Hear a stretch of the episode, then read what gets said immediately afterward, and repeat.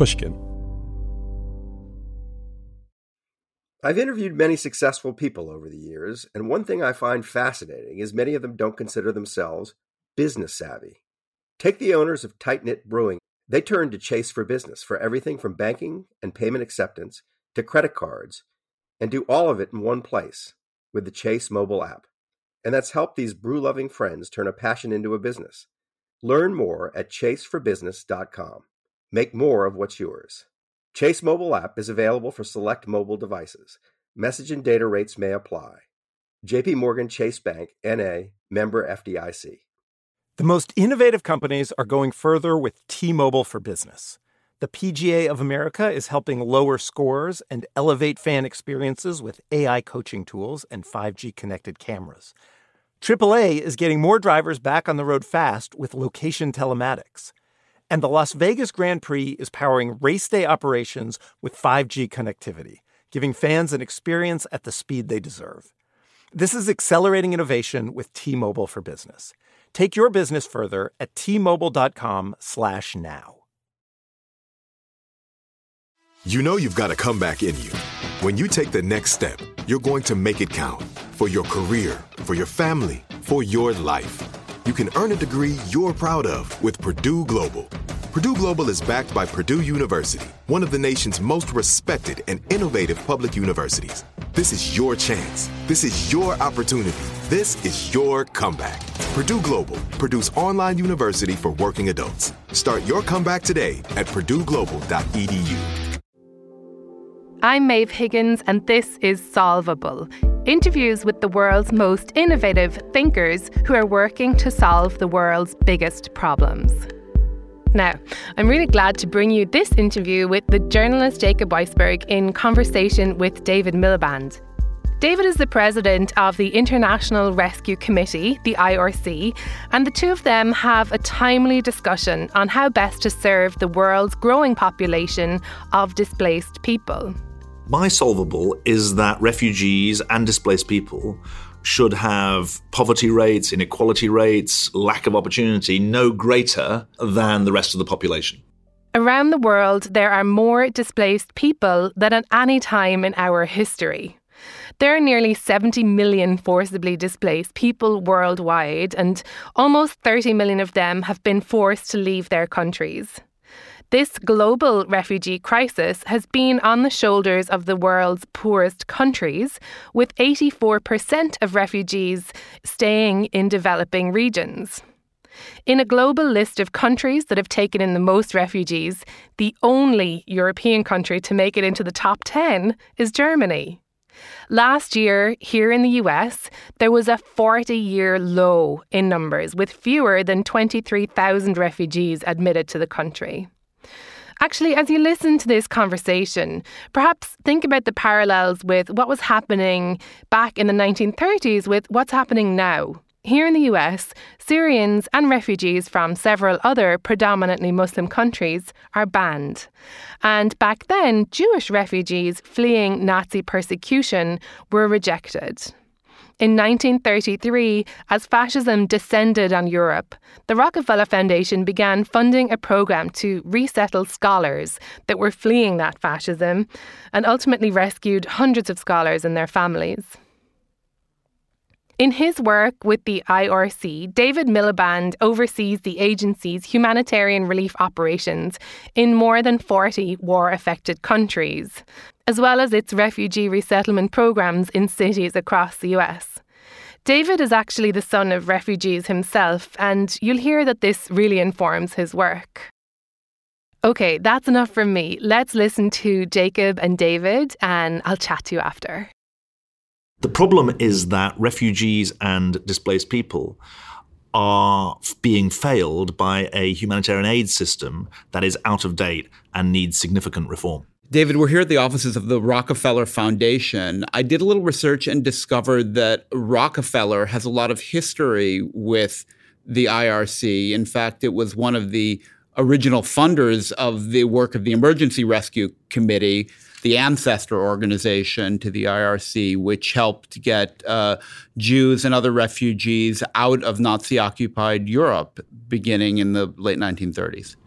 You're right. And I always talk about International Rescue Committee because IRC is one of those acronyms that gets uh, lost. The International Rescue Committee is a great New York institution in the same way that the Rockefeller Foundation is a great New York institution. I think that we can claim at the International Rescue Committee that if I had to choose between being founded by Einstein and founded by Rockefeller, I'd go for Einstein. uh, I'd take Einstein over Rockefeller. founded by Einstein, funded by Rockefeller. Uh, double, double, double benefit. And Einstein in was here as a refugee in the 30s. He was in Princeton when Hitler came to power. He never went back to Germany and he was consumed by the fate of his of other intellectuals, of family members, of the Jewish community across Germany and then across occupied Europe. And he wrote these incredibly moving letters eventually to Eleanor Roosevelt, pleading with her to persuade her husband, the president, to allow Jews to come from Europe. Of course, American public opinion, two thirds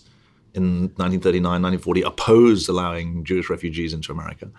And so Einstein, in a, out of, with, this enormous sense of impotence, he uh, brought together some colleagues of his to found the Emergency Rescue Committee, became the International Rescue Committee. And the first thing they did was send um, a man called Varian Fry, a New York Times journalist, to uh, occupied France, where he established a safe house and forged 2,000 fake passports and helped 2,000 people escape from occupied France. It's an amazing history. I thought I might just show you this list I found in the Rockefeller archive of scholars and uh, intellectuals, writers who Rockefeller helped to place at American institutions, most heavily at the New School in New York. Yes. And you look down that list, and it's a who's who of physics in the 20th century, but it includes Thomas Mann and Claude Levi Strauss.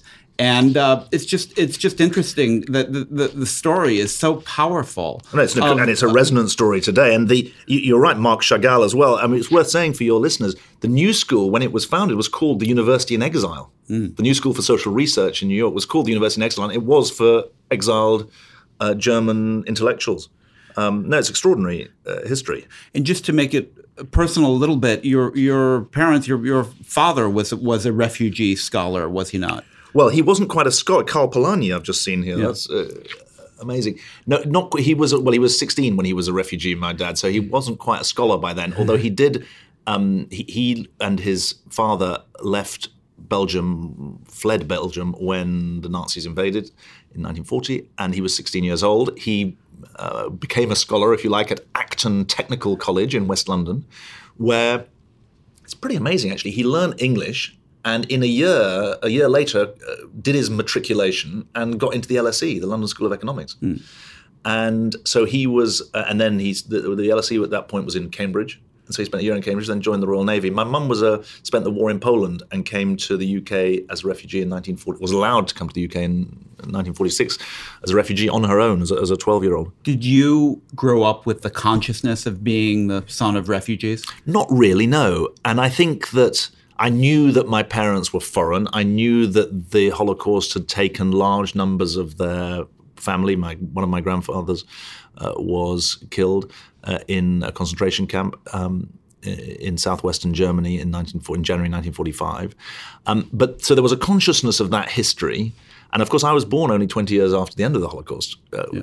So um, that was there. But I think, like many uh, refugees, my parents wanted to give me, uh, my brother, the security that they never had.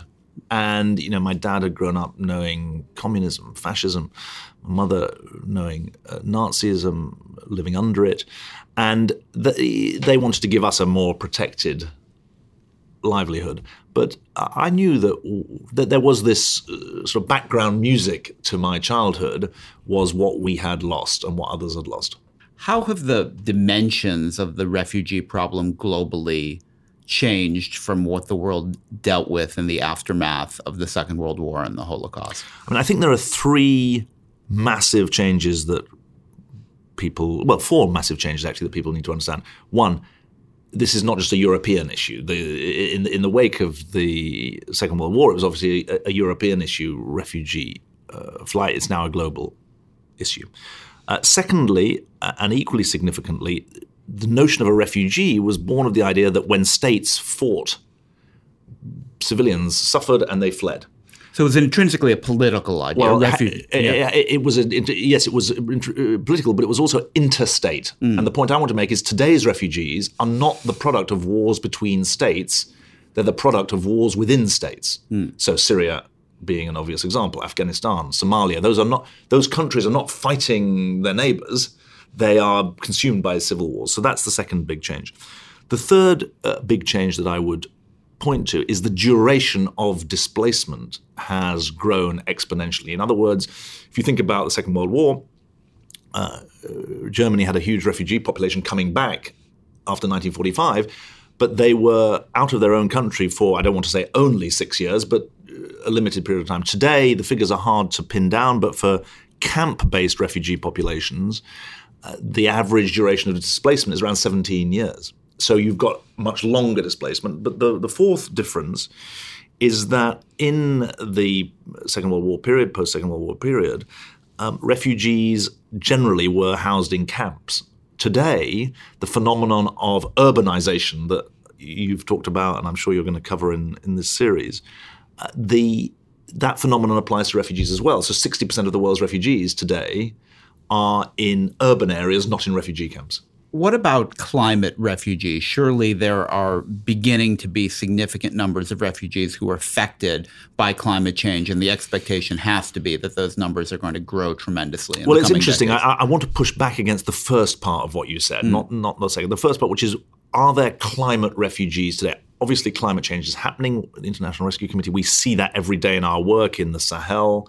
Um, you could argue that some of the uh, challenges, problems, war in Syria has some of its origins in the drought in the northwest of the country that led to a large part of the population being driven to the cities in 2008, 9, and 10. But there's the clue. Most people who are directly affected by climate change remain within their own country. So they're not refugees in that sense. They're not people who've left their own country and gone to a neighboring country. They are what we would call, I suppose, climate IDPs, climate internally displaced people. And so if you think about Bangladesh, a low lying country in the south, it's likely that at the moment, the direct impact of climate change is for people to move within their own country. There's a, a wrinkle to this, though, which is important, which is there's no question that climate stress prompted by climate change, resource stress cl- prompted by climate change, is a multiplier for conflict. It drives conflict. And so indirectly, climate change may be contributing to refugee flow. Just to give you an example, if you think about what's happening in the Lake Chad basin, northeast Nigeria, Chad, uh, Cameroon, Niger, um, there's a range of factors that explain the large flows of people there, both within countries and between them, Boko Haram, but uh, included. But there, there's a, a massive climate-induced problem, a resource stress. So that's a slightly long. I apologize for the longer answer, but beware just saying there are climate refugees today, but you're warning that climate change is going to be a driver of people movement in the future is undoubtedly right. It's an underlying condition. D- David, I know you have a sense of optimism about this problem, and I wonder what your solvable is around refugees. My solvable is that refugees and displaced people should have uh, poverty rates, inequality rates, uh, lack of opportunity no greater than the rest of the population. At the moment, uh, if you're a refugee, if you're an internally displaced uh, person, it's the fastest route to extreme poverty. If you look at all the statistics, whether of Syrian refugees who are relatively middle class in Syria, who are now in Jordan, Lebanon, Turkey, uh, even who, who those who've come to Germany, if you look at um, much poorer refugees, for example, Rohingya Muslims who've been driven out of Burma, Myanmar, now in Bangladesh, poverty rates are much higher than international averages. Uh, levels of abuse of, of women and girls much higher, early marriage much higher. Uh, and so, what I would like to argue is that it's well within our power to ensure that the poverty, inequality uh, rates, the um, oppression that uh, people feel as refugees and displaced people should be no higher than our performance for the rest of the population. How long do you think it would take us to get there, and what do you think it would take for us to get there? Well, let me start with what it would take because the uh, first part of your question, uh, how long it will take, is, is about the politics. Because the truth is, the policy problem is not the biggest one. As in Einstein's day, the, po- the problem is a political one, less uh, more than it is a policy problem. The, the, really, there are there are four uh, parts to this. Part one: What's the first thing that a refugee or a displaced person uh, needs when they've left their own country or left their own home? They need cash. They need they're likely to be in an urban environment rather than in a um, rather than in a camp environment, and so they need cash support, either not necessarily literally dollars in their hand, but they need cash support. We know from our own research how much impact this has on their life chances, on the ability of their kids to go to school rather than be out at work, actually including uh, reductions in levels of violence within the home. So the first thing they need is cash, and we know how to deliver it. We know how to deliver it in electronic form, and we know how to deliver it in um, cash form. Cash transfers are an increasingly uh, uh, influential idea in international aid generally. Well, I wish they in, were more influential, yeah. Jacob, because there's only my figures are something like only six or eight percent of the global humanitarian budget goes in cash at the moment. Um, at the International Rescue Committee, we, we're, we're higher. We're probably three times that, but it's not yet uh, enough the default option. We say in every, uh, you know, we've got 13,000 staff members and 15,000 volunteers in 190 field sites in 40 countries. The first thing we ask before we do any programming is why not cash? Yeah. Before food, before anything else, why not cash? Because actually it's got the evidence base to show it has the biggest impact. People know their own needs better than anyone from the outside. That's a great them. point, especially if you give it to women. Yeah. Um, uh, heads of women in the household.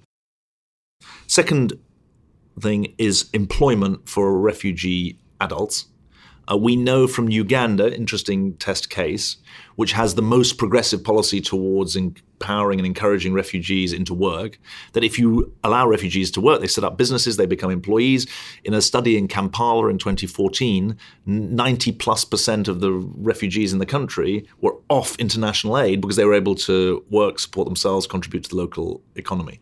Um, both cash and employment uh, reduce the tension between refugees and the host population. So there's a secondary uh, benefit. Now, it's important to say you can't just say we want refugees to have a right to work. That's the end of the story because the countries that refugees are in are generally poor or lower middle income countries. They are e- Ethiopia, Uganda, Bangladesh, Jordan, Lebanon, uh, Pakistan. These are countries with their own problems. Uh, these are countries that have got unemployment in Jordan, 26%, I think, unemployment rate among its own population. Right. And so the only way to make the employment uh, question solvable for the refugee population, if you say, look, there's a big macroeconomic bargain to be done with refugee hosting states. You're delivering a global mm-hmm. public good. The international community, that means the World Bank, which has rewritten its mandate to allow this, the IMF, we're going to really support the macroeconomy of countries that are delivering on this global public good to make it possible for those governments to say to their own people, look, we're not just taking care of the refugees, we're taking care of you as well. Yeah. So give refugees money, allow them to work. Yeah. What's next? Third, half of refugees and displaced people are children. Mm. Yet 2% of the global humanitarian budget goes on education, which is obviously strategically, geostrategically stupid as well as morally reprehensible. We're talking about education for kids who are not in the middle of war zones. If it's a funding and organization challenge to get the right balance of expanding the mainstream schooling system so that kids can go to school um, and uh, expanding community based education where there aren't facilities. And just so you get a sense of the problem, 50% of refugee kids at primary school age have no education at all, 75% of refugee kids of secondary school age have no education at all. And that is not an unsolvable problem. We know how to deliver education to people. We also know, and I think this is important, it's not just a matter of quantity, shoving kids into doubling the size of classes. We know that kids who've been through trauma need special help to access education. And we've done, we call it healing classrooms. You've got to make sure that you're attending to the right quality of education, the right support, sometimes the right language training um, and uh, support. So the third element of the the solvable puzzle, if you like, is to just take education seriously and not pretend, not not succumb to the fiction that we don't need to do education because these refugees are going back home soon. They're not. Less than three percent of the world's refugees went home last year. The fourth um, element is not the most important in numerical terms, but it is important and it's difficult politically. And that is that countries that are not in the front line of the refugee crisis, countries like the United States, where we're meeting Western European countries, but also uh, advanced countries elsewhere in the world, in the Gulf, in China, Japan, you, you name it. Uh, they've got to be willing to take refugees on a, as resettled refugees. And the UN identifies resettlement, in other words, the planned transfer of refugee from their own um, region to somewhere else in the world that can support them as being right for the most vulnerable, those who for special medical needs, who are victims of torture. Historically, the US has led on this. Um, we haven't used many numbers, interestingly enough, so far in this conversation, but just so people get a sense of it, there are 28.5 million refugees and asylum seekers in the world today, and there are 40 million internally displaced people. The UN says between 5 and 8% should uh, qualify as the most vulnerable, should be resettled. And that is an area where America historically has taken the, the average has been 90,000 a year. Interesting, if I ask you which president admitted the most refugees, you probably know. Do you know? uh, in the ever in American history? Yeah, there's a smile on my face because it's not the obvious. It's not the obvious most liberal one. Uh, yeah, is it going to be Herbert Hoover? No, no, it's Ronald, no, too, too Ronald Reagan. Yeah. Uh, uh right. admitted more uh, 200,000 plus refugees in 81, 82. More refugees were admitted by Ronald Reagan. So there's no reason this has to be a quote unquote left wing yeah. thing. But he had a very clear view that people who are fleeing persecution or in the case of Vietnamese refugees, people to whom America owed a debt, uh, should be allowed to come to America. I would argue it's an essential part of the policy package, but also the political package, that refugee slots are opened up uh, for refugees to come to countries like the US and make a success of their lives. And actually, all the evidence is that they do. They're net taxpayers. Uh, they're not a security risk because they get vetted to the gills before they're allowed in. Uh, they actually, we even did a study. They they pay back their car loans at a higher rate than the American population. uh, the ultimate uh, piece of Americana is to pay back your car loan. It's your second car loan. Well, yeah, see, yeah. yeah. The um, so that's the fourth part of the package. And so my argument is. This is a the, the, the proposition that refugees need and, and displaced people need be no more um, afflicted by poverty and inequality than the rest of the global population is so, is enlarged. If you do those four things, yes. you'll get a long way towards achieving the goal that we've set. Now, you're of course continuing to draw a distinction between refugees and economic migrants in uh, many countries in the developed world. Uh, that is not so clear a distinction.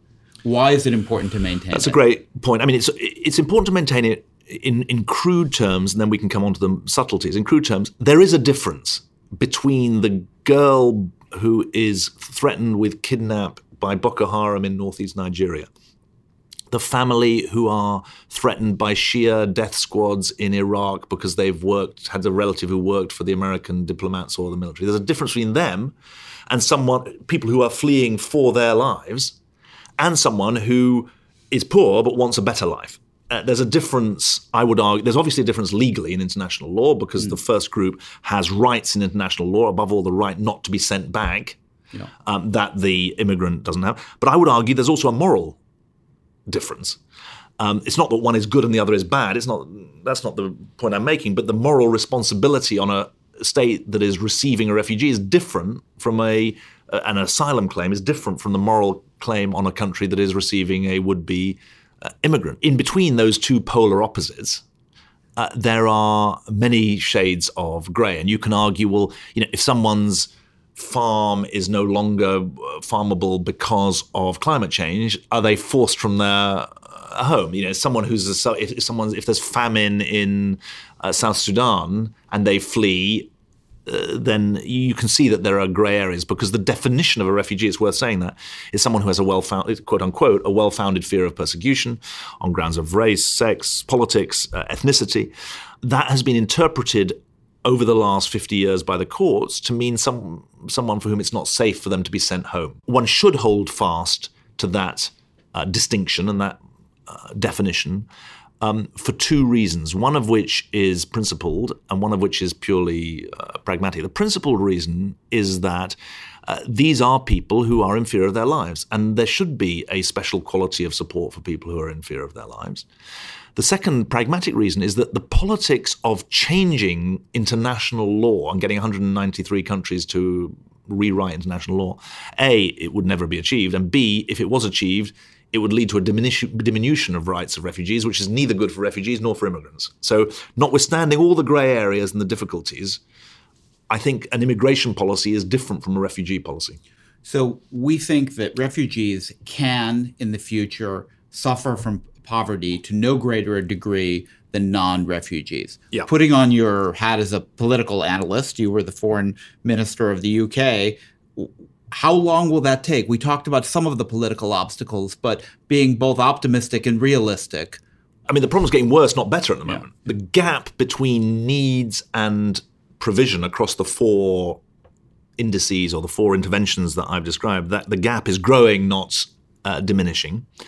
And I don't want to just be an, a politician and punt back the question to you, but a lot depends on America. Mm because America has historically been a leader both in refugee admissions and in humanitarian aid, and it's and, losing. now we're talking about shutting the, the largest land border of the United States. Exactly, yeah. and also you're talking about cutting all aid to the northern triangle of countries Honduras, Guatemala, and El Salvador that are the source of people uh, reaching the yes. uh, border. So there's a double hit. It's not beyond the wit of politics in the next 20 years to, to, to achieve that uh, goal. We are, we are committed globally.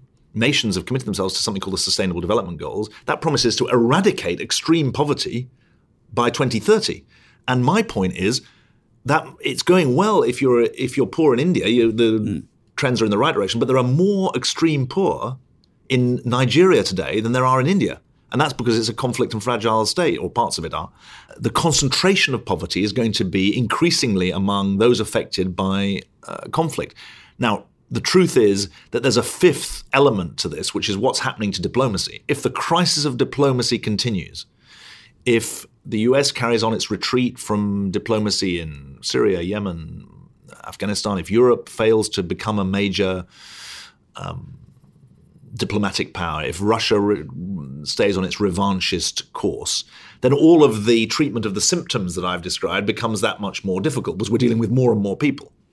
Um, but I, uh, the optimist in me says that um, fact-based policy, interest-based policy, as well as values-based policy, um, still has a majority. Um, there are the rising levels of education mean that people around the world can uh, increasingly have their voice. Uh, we're meeting on the day when um, President Erdogan's increasing one man rule in Turkey has been rolled back by mayoral elections in Ankara and in uh, Istanbul. Actually, President Erdogan has been pretty good to the Syrian refugees, so mm. one, one's got to recognize that. I think it, the biggest challenge we face is that people think we can't solve this problem.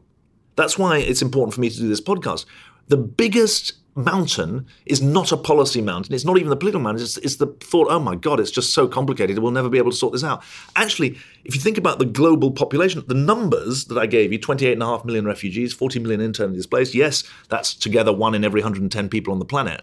But it's not that many. The number of, if you take the refugee yeah. resettlement numbers, I mean, we're talking, you know, we're begging America, please go back to 90,000 refugees a year. No one's going to tell me I mean, you've got 50 states in America, less than 2,000 refugees per American state. No one's going to tell me that either uh, California, but not even Wyoming, is going to be overwhelmed by 2,000 refugees arriving in one. It's nothing. Uh, New York, yeah, well, New York City could settle a multiple of that. Annually. Exactly. Uh, there's no reason to to succumb to this tyranny that says the problem's too complex, the problem's is, uh, impossible. I think you know the Pope says there's a globalization of indifference. I say it's not indifference because there's actually more global consciousness. And it's not apathy either, it's a sense of agency. And that's what hopefully our work around the world allows people to see that there are, we, we call ourselves a solutions based NGO. We're, we're out there. If you look at our social media, it's about solutions, it's not about suffering. And I think that we've got to break this tyranny that says the problem's too complex, the problem's too big, uh, we can't solve it. This is solvable. And I think listeners would like to know what they can do to help. Can you list five things that individuals can do? I would love your listeners first to use their voice to stand up for the principle that people who are fleeing for their lives deserve help. I would love your listeners to volunteer at a local refugee resettlement center. The International Rescue Committee runs 25 offices across the US. Other agencies need support. I would love your listeners who are employers to give refugees the chance to work. And I would love your listeners to become supporters of the International Rescue Committee by visiting rescue.org, getting the information about the work we do, being armed with the facts about how to make a difference, and of course, since I've lived in New York for five years, I'm no longer ashamed of saying this. I hope they'll become financial supporters of ours as well. You still have your accent, even then. David, I still have my accent. I still have my patriotic British heart beating. David, thank you for joining us on Solvable, and thank you for the work that you do. Thank you so much, Jacob. Isn't it confronting to hear just how few displaced people the US actually takes in? I loved hearing how the IRC, this organisation that Einstein founded, has grown up to be this voice of reason. I mean, who is going to argue with Einstein? And a big takeaway that I got from listening to David was that refugees and displaced people need pretty much the same things the rest of us do help to get back on our feet after a loss, work that's paid a fair wage, and education for our children. I really love what he's got to say about cash. Basically, if somebody needs money, give them money. David is like, straight up, you need cash, here is cash. Which, if you've ever been broke, you'll know that's the exactly right thing to do. Solvable is a collaboration between Pushkin Industries and the Rockefeller Foundation, with production by Chalk and Blade. Pushkin's executive producer is Mia Lobel, engineering by Jason Gambrell and the great folks at GSI Studios. Our theme music was composed by Pascal Wyse, and special thanks go out to Maggie Taylor, Heather Fain, Julia Barton, Carly Migliori, Jacob Weisberg, and Malcolm Gladwell. I'm Maeve Higgins. Now go solve it.